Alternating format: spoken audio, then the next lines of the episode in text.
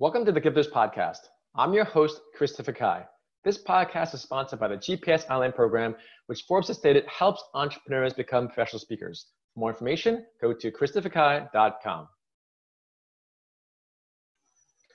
Our guest today is Sue Ryan. She's a coach, communicator, and educator. She helps people know their strong suit, simplify the complex, and achieve results. Sue, welcome to our podcast. Good morning, Christopher. Glad to be here. So just quickly, since you are in Naples, Florida, you and I vibed out about the fact that we both grew up in a very cold area in life and we like warm areas. But I was fascinated when you said about the Naples Wine Festival because I'm all about exposing great things to people on a podcast. Can you just kind of share briefly when you talk about the wine festival, why people should go visit the, the, the Naples Wine Festival in, in Southern Florida? Yes, thank you for asking about the Naples Wine Festival is a phenomenal charity for the community of Immokalee where the farmers are that that really help bring a lot of our crops together. It's an underprivileged community and so Naples decided many years ago to step up to the plate.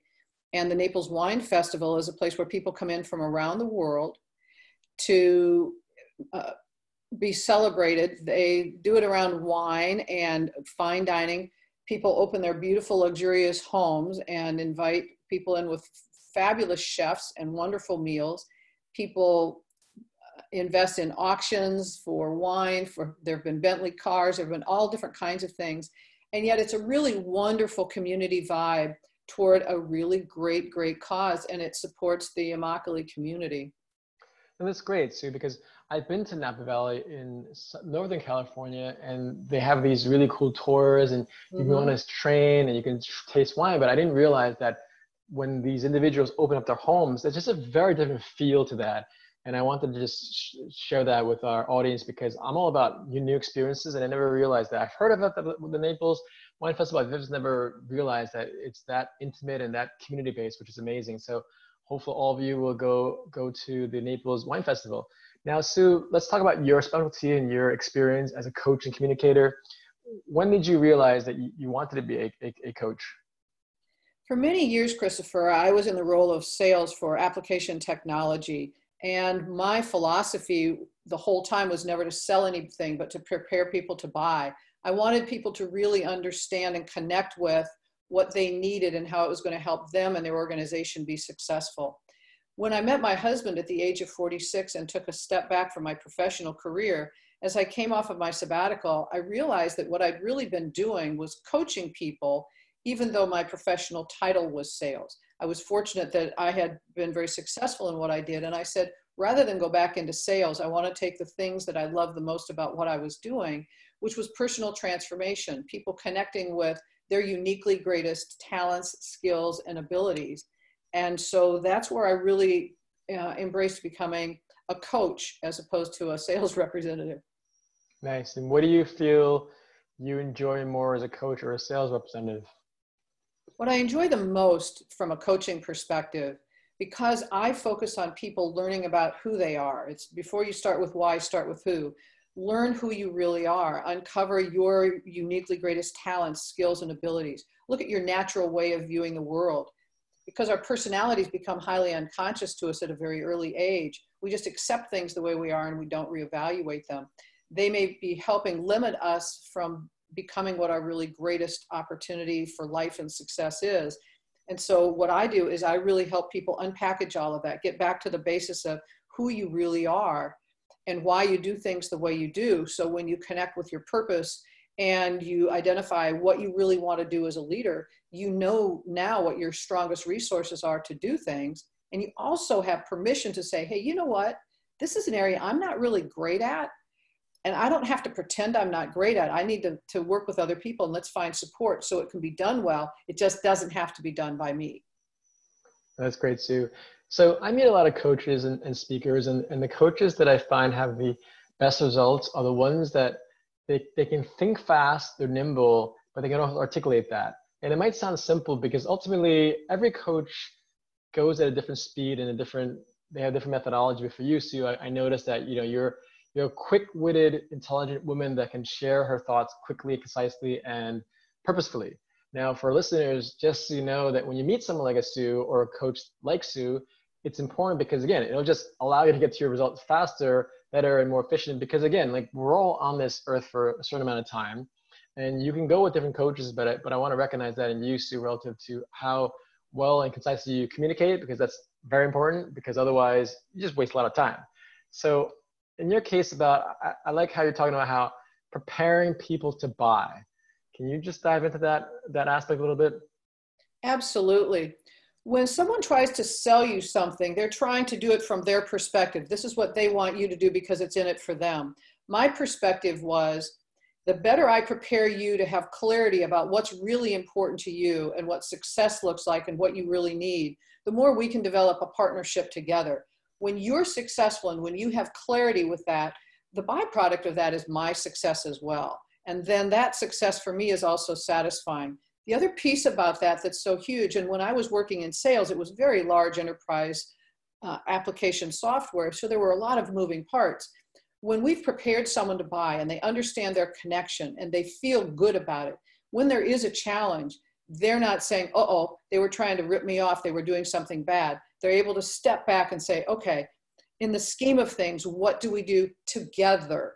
So when people are prepared to buy, they understand the value and they know how to work for it and they know how to work with it. Interesting.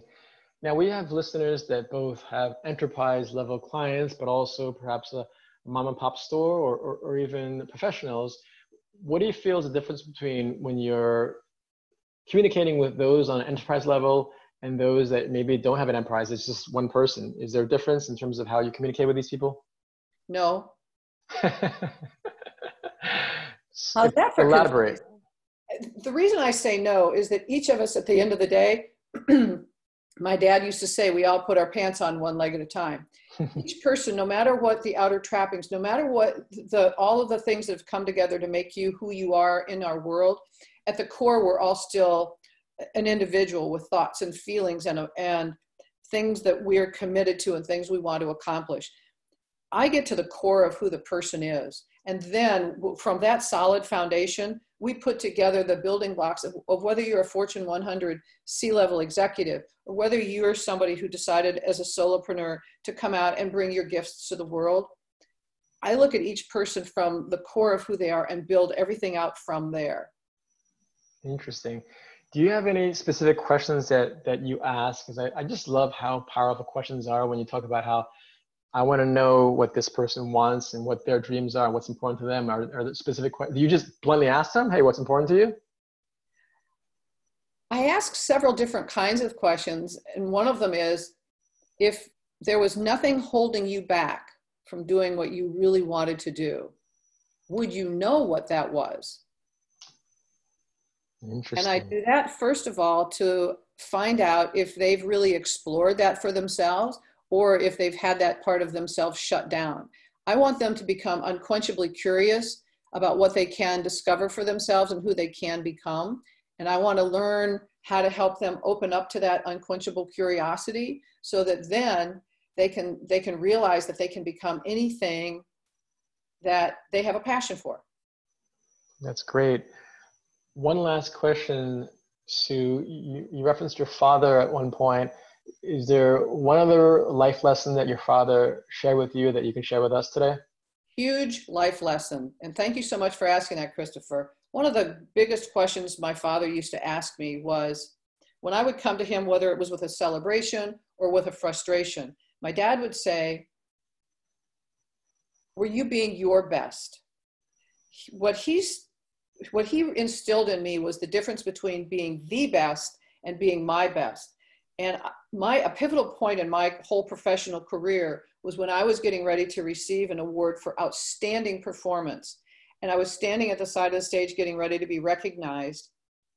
And in that moment, I realized that I was I had become the best, but something was missing. And what was missing is I didn't know what my best was. I want everyone to become their best so that a byproduct of that is when they're recognized for being the best they feel satisfied with it. Yeah, that's a great point. It's it's such a simple point, but such a profound point because again, it, it's going back to what we talk about how, oh, I want to be successful, but what does that mean? It's so easy to paint a very broad stroke and say, oh, success is buying a nice car, having a nice house, traveling here. No, my success now, frankly, I remember I was with a, a friend of mine many years ago. We were in Barcelona, and by that point, I was done with most of the partying in my life. I still go to some parties, but he was a shock because when I met him and we hung out in college, fun success is all about partying. But then when I met up with him again 10 perhaps years later in Barcelona, I was actually, fun was actually reading a book. So I want to stress that what's best for other people or success, frankly, is different. But for me, frankly, success is like having the ability to read a book and not be bothered, or knowing that I have the choice to not answer my phone for an hour a day or weeks or whatever it might be. But I'm just saying, I, I appreciate when you said what your father taught you about what is your best. It's just those simple things that we can define for ourselves because ultimately, if you can't define your own success, you will never be successful. So, Sue, thanks again for being on our podcast. How can our guests stay in touch with you and, and learn about you and, and your books? They can get in touch with me through LinkedIn. I'm at Sue Armstrong Ryan. They can connect with me at Sue at, at Sue Ryan uh, dot solutions and they can go to uh, I, I actually have a new website that's just about to launch. That's Sue Ryan dot solutions. My other one is creative business coaches. That's awesome. Sue thanks for your time. Have a great day.